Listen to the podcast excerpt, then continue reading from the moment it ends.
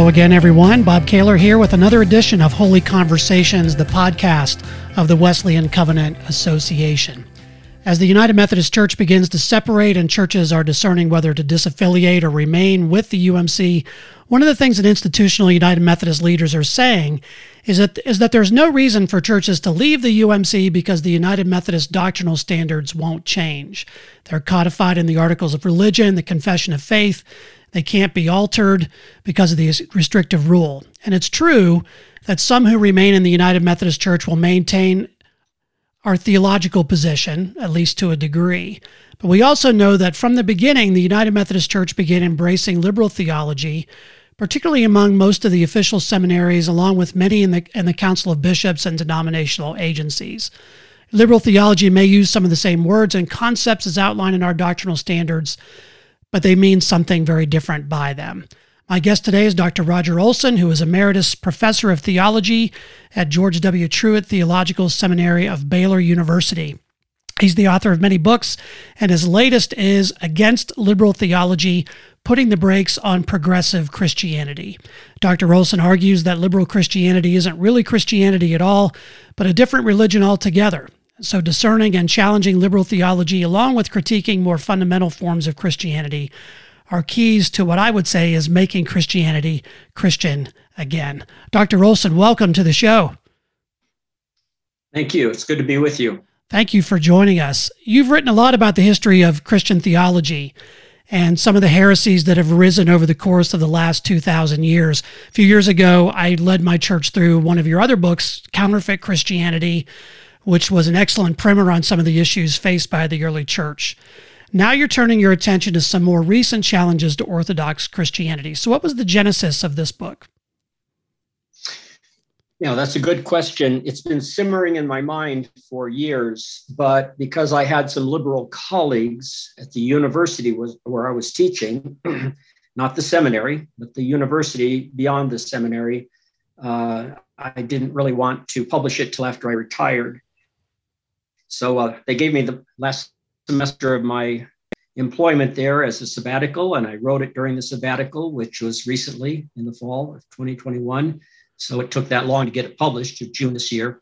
Uh, it goes back a long ways. Um, I was a member of a, of a liberal Baptist church in Minnesota for a few years because I I was American Baptist, and um, it was the only American Baptist church in close driving distance.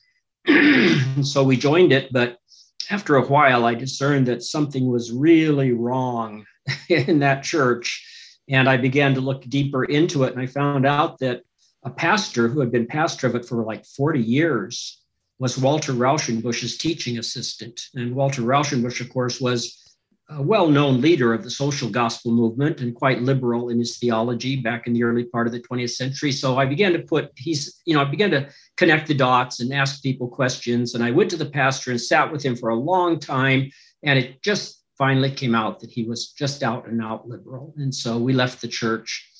And, um, you know, I began to think so many uh, mainline Protestant churches are struggling over issues that are what I would call the tip of the iceberg. And I wanted to let people know what the iceberg is.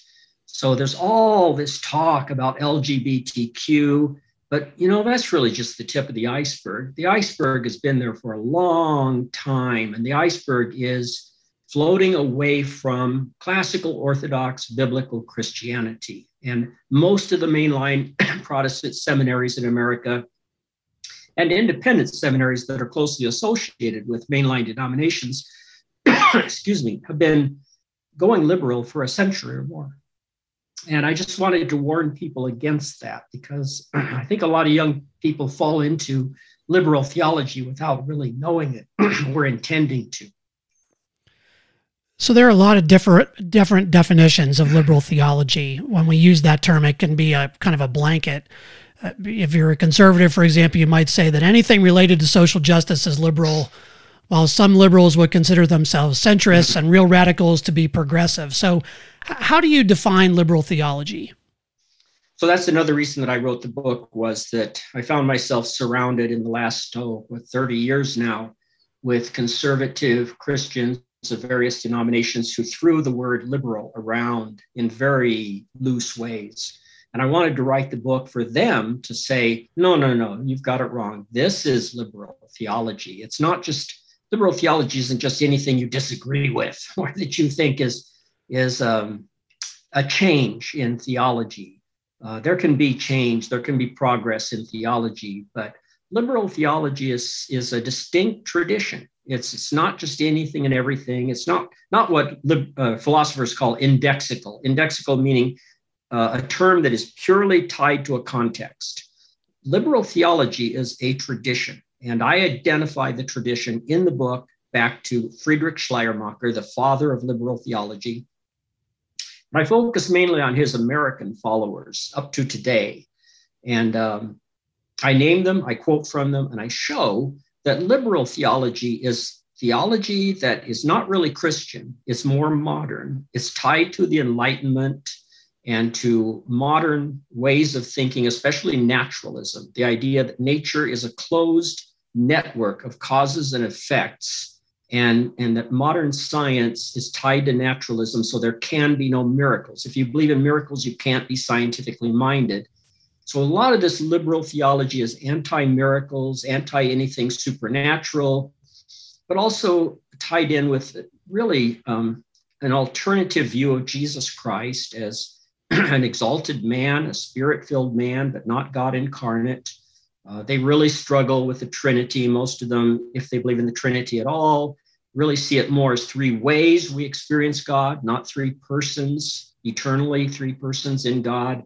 And I could go on and on, but it's it just isn't anything like Orthodox Christianity, except that it uses the same terminology. You talk in the book about a couple of more recent kind of heroes of liberal theology. These people have been um, raised up a lot in at least in the last couple of decades in the United Methodist Church by some of my liberal colleagues, John Shelby Spong, Marcus Borg. I remember being at a Marcus Borg lecture once and asking him if he believed in God's judgment, and he said, "No, I, I don't." He said, "I believe we're all absorbed into God in the end, like a drop of water in the ocean." Which is really more Buddhism than than Christianity. So, th- these these have been towering figures, influential figures. Um, how did how did this yeast get into the mainline church? Yeah, so in the book I propose, um, you know, just my theory of that. I can't prove it right, but my theory is that in the late 1700s and early 1800s, a new movement really got going, and it was called Unitarianism. And there still is a, a, manifestation of that, a denomination called the Unitarian Universalist Fellowship of Churches. But way back in the late 1700s in London and in New England, uh, there began to pop up Unitarian churches that were openly, well, openly claimed to be Christian, but openly did not believe in the deity of Jesus Christ, did not believe in the Trinity, did not believe in hell. They were often labeled free thinkers, and a lot of the more educated elite people, especially Protestants, began to filter away from the mainline Protestant denominations into those churches, into Unitarian churches. In fact, whole congregations in New England became Unitarian. Uh, if you drive around New England, a lot of times you'll see First Unitarian Church right in the middle of a village in New England. It used to be First Congregational Church, but sometime in the early 1800s, it became Unitarian. And I think what happened is that uh, Friedrich Schleiermacher and others like him, his correlates in America, began to think how are we going to rescue our churches from that kind of filtering away, from losing those people? And what they did, consciously or unconsciously, is simply brought Unitarianism into the mainline Protestant churches. So that I argue in the book uh, that these liberal theologians are really Unitarian and just ought to admit it and go join the Unitarian church. But of course, they're not going to do that. Right, and and that's something that a lot of a lot of us have said, you know, about what's happening in the United Methodist Church in some circles. It's hard to paint with a broad brush because there are going to be some who remain in the United Methodist Church who who hold to more orthodox views, but we have seen a sort of a Unitarian trend in uh, a lot of places, particularly in leadership in our in our denomination. Now, one of the things I found interesting as I read this was you define progressive in a different way than most of us, at least in United Methodist circles, do. We would say progressives are are extreme liberals, but you you use that term a little bit differently. How do you differentiate between progressive and liberal theologies? Well, teaching um, young seminary students, most of my seminary students for the last 22 years, and before that, college students in a Christian college. Uh, in that age group, I found that many were calling themselves progressive Christians, and, and I could give you names of, of bloggers and people that they, they follow online and so forth who talk about progressive Christianity. And in most cases that I know in, in my circles, they're not all the way into liberal theology yet. Um, they think progressive means being open minded, um, being loving and kind to uh, LGBTQ people and so forth. And so most of them who call themselves progressive are trying to hold on to basic Christian orthodoxy, but it's filtering away from them. Uh, the process is usually that they begin to think of Christianity mainly as ethics and not doctrine. And so when I try to talk to them about doctrine, I just get a shrug like, oh, well, you know, that's the past and those are relics of the past. And sure, okay, well, we won't deny them, but our main concern is uh, being like Jesus in accepting people and being inclusive and so forth. So, one of the hallmarks of progressive Christianity in my circles, anyway, is hearing people say, I follow Jesus, not Paul. And right away, I think, no matter what else they believe or don't believe, I think, uh oh, you're on your way to liberal theology if you're not there already. It's even popular in our circles to hear people say, "Oh, we don't need the Bible as much because we have Jesus," which seems hmm. nonsensical because you wouldn't know anything about Jesus without the Bible. yeah, so you know, they don't ever admit it, but what they are doing is the same thing Thomas Jefferson did. They're just not doing it physically. He actually took a scissors and cut out parts of the Bible, the New Testament that he couldn't agree with, and created the Jefferson Bible, which he called the life and morals and uh, te- the morals and teachings or teachings and morals of Jesus of Nazareth, but we call it the Jefferson Bible. You know, he just took out everything supernatural and everything he didn't agree with. Well, people are very reluctant to do that in a literal way so they do it in a hermeneutical way or in terms of interpretation and just deny whatever they find in the Bible that they think isn't consistent with the best of modern culture. And that's the definition of liberal theology. I give it over and over again in the book from a Methodist theologian by the name of Delwin Brown, who taught at a seminary here in Denver, Colorado. And uh, in a book of conversation and really debate with Clark Pinnock, he says very bluntly that liberal Christians' main authority is the best of modern thought, and that trumps the Bible. You and I were talking before we got on in our correspondence about Billy Abraham, who, was a friend of yours, and and um, and and about you know the uh, Billy's stark defense of of Methodism and the authority of Scripture and one of the things that Albert Outler came up with that we Methodists have been wrestling with ever since from the late 60s is that whole idea of the Wesleyan quadrilateral, which Outler himself would say, I probably shouldn't have come up with that because for Wesley, scripture was always authoritative. But I found it interesting here in conjunction with what you're saying. Here in the Western jurisdiction, many of our bishops would say, well, and many of our clergy, that experience is really primary, which is kind of the hallmark of liberal theology. Uh, if you were to put those things in a rank order, scripture would not be at the top, but rather experience would be the what we know now, our modern kind of understanding, uh, that trumps whatever is in scripture. Ironically, here, because I grew up Pentecostal, and a lot of Pentecostals, in my opinion, that I knew, tended to put a different kind of experience, you know, kind of their own you know, God spoke to me in my dream last night right. or something like that. That's not what we're talking about here. Yeah. Uh, in, in, liberal Methodism, uh, when we talk about them making the quadrilateral and equilateral, where where experience can even trump scripture, or where you know the four sides, scripture, tradition, reason, experience are equal, but really experience trumps the rest. Experience there for them doesn't mean that kind of charismatic experience that you might run into among Pentecostals or something. It means for them the best of modern thought. It means whatever modern science, modern philosophy, modern culture at its best, as they understand it, whatever that requires becomes, you know, an authority. So I just want to make that distinction clear. Uh, that experience means something else. It's also interesting that Billy uh, Abraham and I had some conversations about the Wesleyan quadrilateral because I actually like it because as a Baptist, it helps me to bring tradition in to the theological conversation, whereas many Baptists say Bible only and you know ignore tradition. Tradition is when our pastor was born or something like that. You know, that's that's a caricature, but you know they they don't know very much from their church upbringing anyway about Christian tradition. So I find the Wesleyan quadrilateral helpful, but it's not an equilateral. And I've always made a point of that, that scripture is primary. Scripture is the ultimate source and norm, whereas tradition is a norm, norm and experience. What is it? Well, it's it's a way of um, of God speaking to us and guiding us, but not in terms of new doctrine or changing doctrine.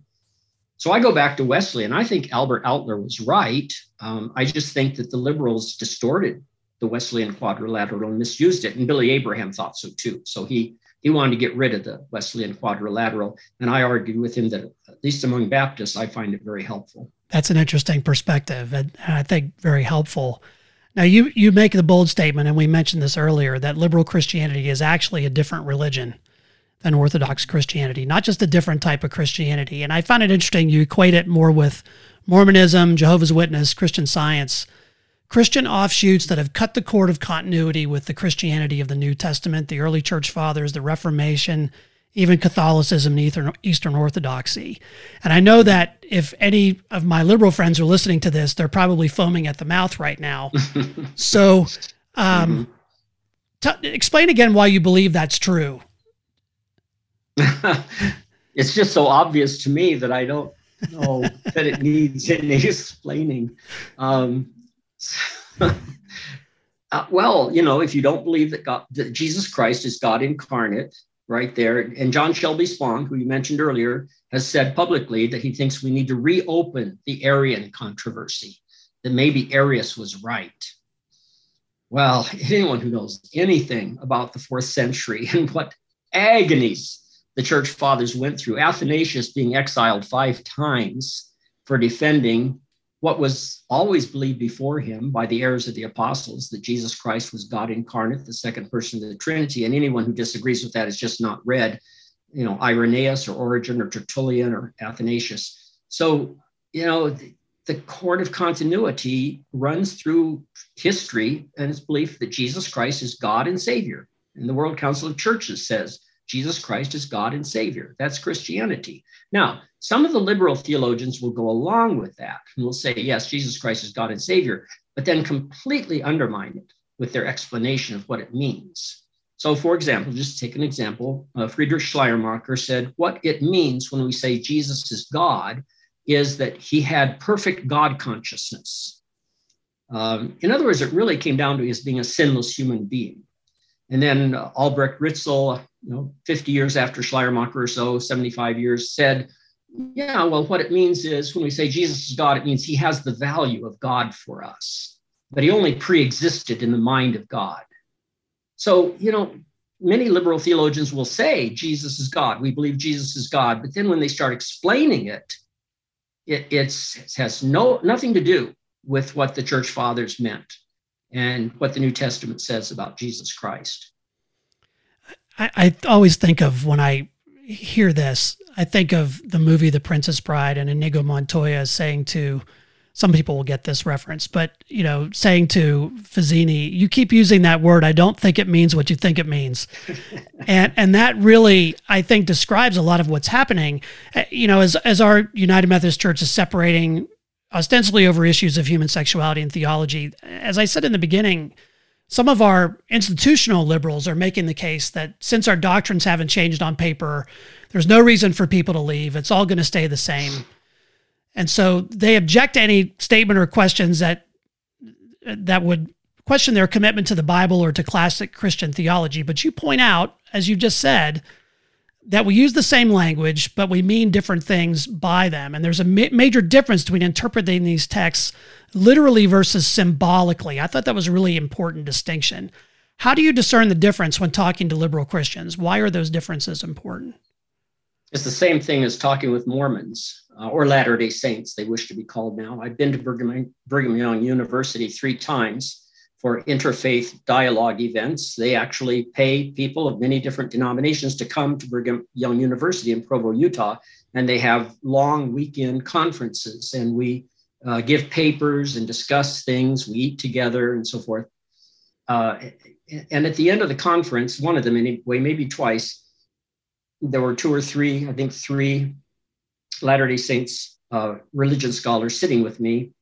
And they asked me, okay, Olson, uh, now what do you think? Are we Christians? Mm-hmm. So I asked, is Jesus God? And they said, well, of course, yes. Yes, we believe Jesus is God. But I knew better than to leave it there. I said, Has he always been God? And they said, No.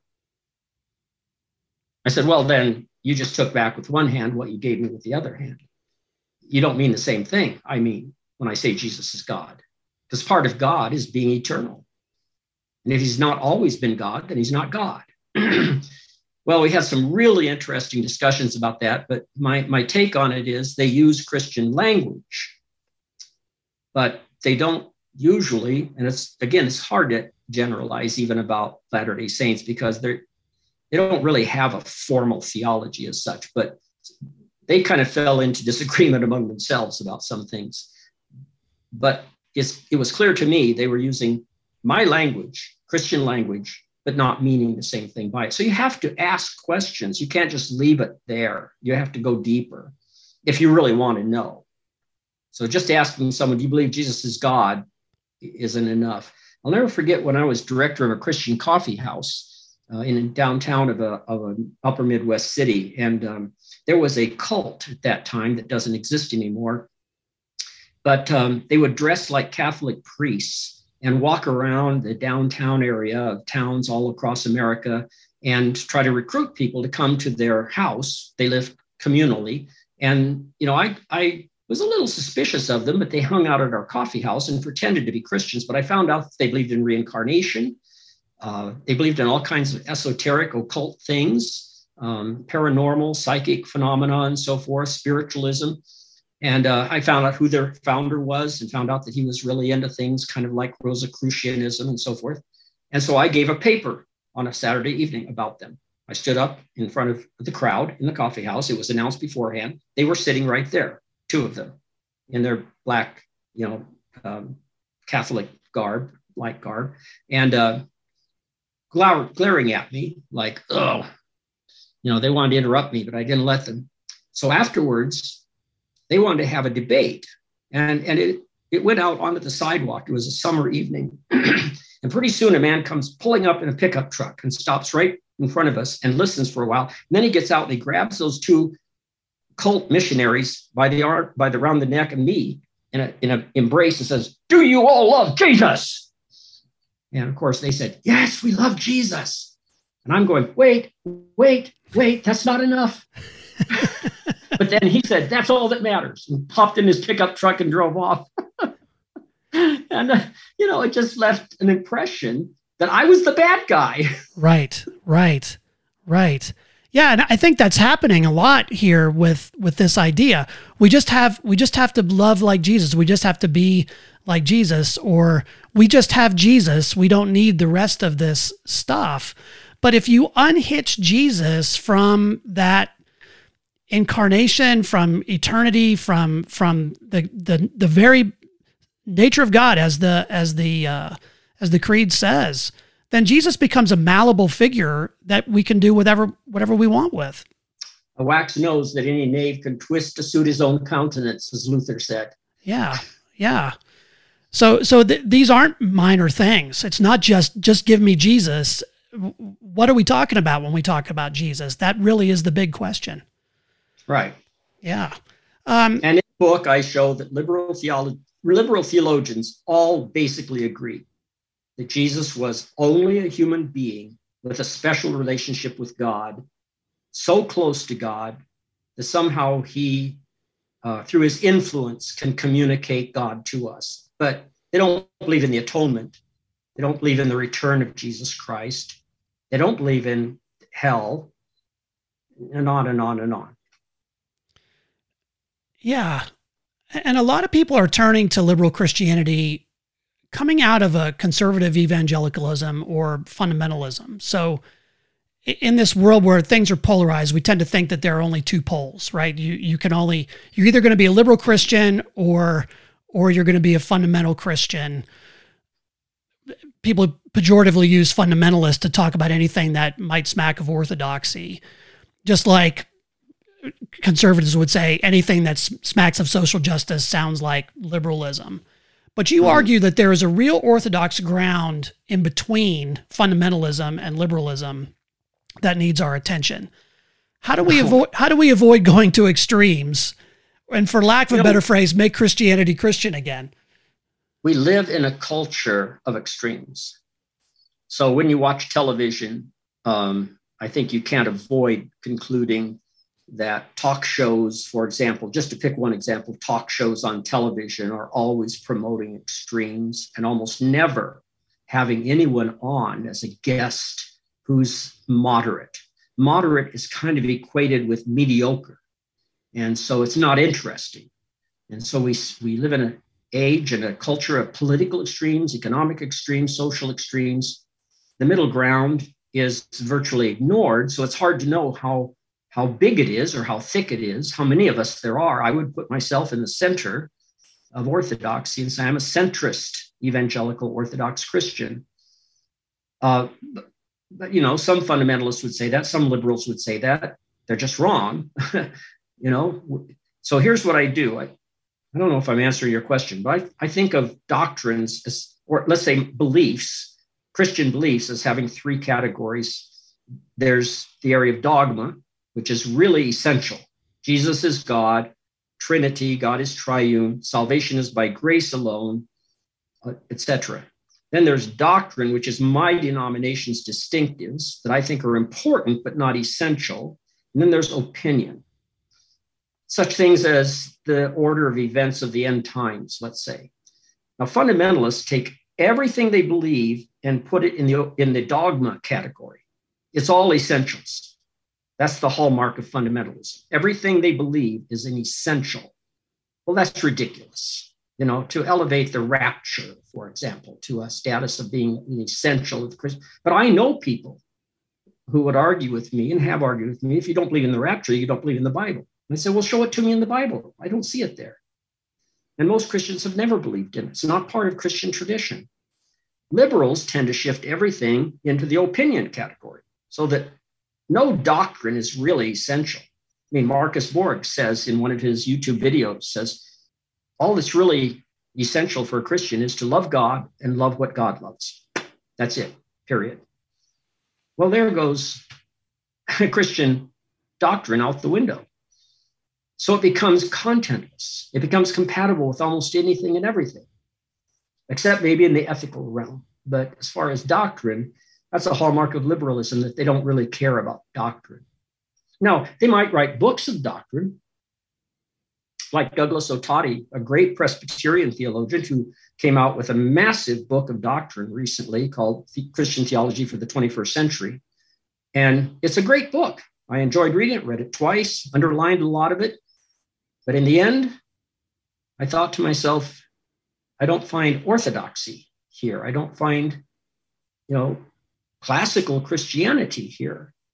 I find, I find Christianity reinterpreted just like Schleiermacher did, with, but with a lot of more recent issues thrown in, like ecology and so forth, and feminism and everything that wasn't around in Schleiermacher's time. But basically, the structure of it is the same as Schleiermacher's.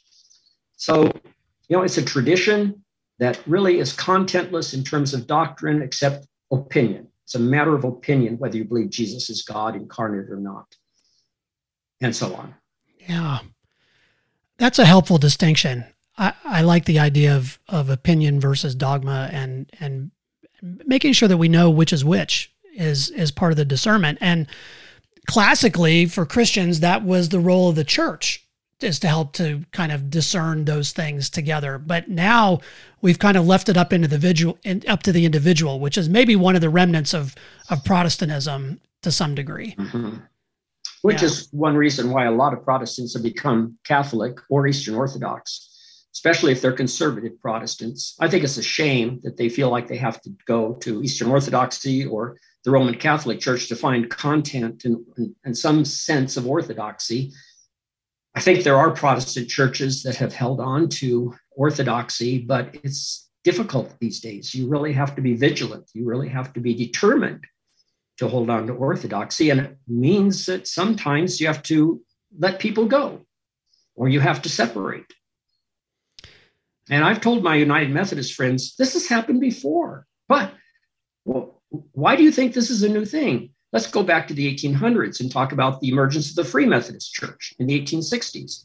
And how about the Wesleyan Methodist Church, which is now the Wesleyan Church uh, in the later 1800s, I think. I don't remember the exact date. Uh, Nazarenes, early 20th century, emerged out of the Methodist Episcopal Church. And on and on it goes. And so this has happened many times before in all Protestant, mainline Protestant denominations. Yeah, when we talk about unity, we we often think of that denominationally, but that certainly wasn't the biblical idea of unity. It was unity with the church across time and space. More, I, I think classically we would say that's sort of creedal unity, right? And, and doctrinal unity in, in a lot of ways. Yes, confessional unity. I think I see there on your table a book. Is that by Thomas Oden? Uh, yes, actually, yes. On, on your right. Oh, this one. This one is uh, uh, New Interpreter's Bible. But, um, but didn't Thomas Oden have something to do with that? I think no, that, no. Yeah, but I have I have his uh, I have his whole uh, ancient Christian commentary in yeah, my in my church office. Yeah, yeah, no, I have that's... I have all that set, which is which is marvelous, because because we often think we're we're always innovating. What's the newest thing? But the the classical fathers. I did a, a seminar last year at United Theological Seminary where we read uh, early Christian catechesis, Gregory of Nyssa, Gregory the Great, you know, things like that, and I was I'd never really dived into those, but they were tremendous in terms of thinking theologically. I mean, I think Gregory the Great's Book of Pastoral Rules should be read by every candidate for ordination. Actually, yeah. I think it's. So what I was going to say about Tom Oden is that you know, for me, he uh, we had our disagreements, but he was you know really a master at showing the, the weaknesses of liberal theology and in, in getting people to go back to the church fathers and to uh, think along with the church fathers, not on every detail. They weren't right about everything, but the consensus of the church fathers, the reformers even agreed with. I mean, Luther and Calvin did not throw out the ancient Christian consensus when they reformed the church. A lot of people have that mistaken idea that Luther and Calvin changed everything. They did not. And neither did the Anabaptists, Menno Simons and others. So there's just so much misunderstanding. It just breaks my heart. Yeah. And that's been my life's work is to try to clear up Christian history, Christian theology, historically, what it is classically to be an Orthodox Christian. People just don't understand it. So, what advice would you give to the masses of people who are trying to sort all this out? What kind of tools should Orthodox Christian leaders use to help people discern these differences between liberal, fundamental, Orthodox Christianity? Well, if I can promote my own books, you can. That's why we asked you here. uh, I wrote a book for that purpose called The, the Mosaic of Christian Belief. That's one that I would recommend um, for people. It's uh, subtitled 20 Centuries of Unity and Diversity. Uh, there's another book called Across the Spectrum by Greg Boyd and Paul Eddy that really gets into uh, you know, disagreements among evangelical Christians and talks about Calvinism and Arminianism, but shows, for example, that in all these disagreements, there's an underlying unity. And I would recommend my book and their book. They're similar in certain ways, um, but also my story of Christian theology uh, it's a massive book, but it, it takes you through the whole history of Christian theology and shows there is a cord of continuity. And that at the end of the 19th century, beginning of the 20th century, liberals cut that cord. And, um, and it's a shame and, and a tragedy. But that, you know, if they read the story of Christian theology, what I try to show is that God has never abandoned his church in spite of all of our weaknesses and flaws and divisions and so forth, and that Christians of all traditions agreed on the essentials up until recently. One last question. What do you hope will be the impact of this book against liberal theology on the church? Um, one of the major things that I hope is that it will show people who think they're progressive Christians but aren't liberal yet that they need to stop in their tracks and look where they're going and say, if I go all the way with Marcus Borg, John Shelby Spong, or these others that I talk about, quote, maybe I won't be a Christian anymore. Maybe I should at that point be honest and just say I'm I've given up Christianity. This is something else.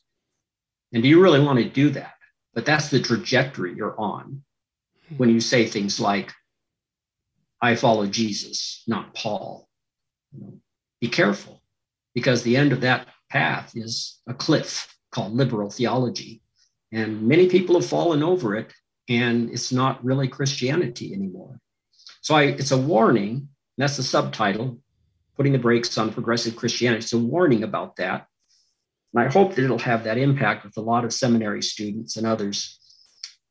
Um, people in the churches, I hope that it gets into the churches and the pastors use it. Like you said, you did Counterfeit Christianity. There are similarities between the two books, by the way. And that um, pastors will use it with their congregations, and that people in the churches will go, Oh, I didn't realize that this is real liberal theology is this, and back away from it hmm. and not send their kids to liberal seminaries. the book is Against Liberal Theology Putting the Brakes on Progressive Christianity. Dr. Roger Olson, thank you so much for joining me. You're welcome. Thank you for having me. And uh, we want to thank you for joining us here on Holy Conversations. Again, if you have questions or comments, you can send them to us at podcast at wesleyancovenant.org. Follow us on Twitter at WCA Pod. We'll see you back here next time on Holy Conversations, the podcast of the Wesleyan Covenant Association.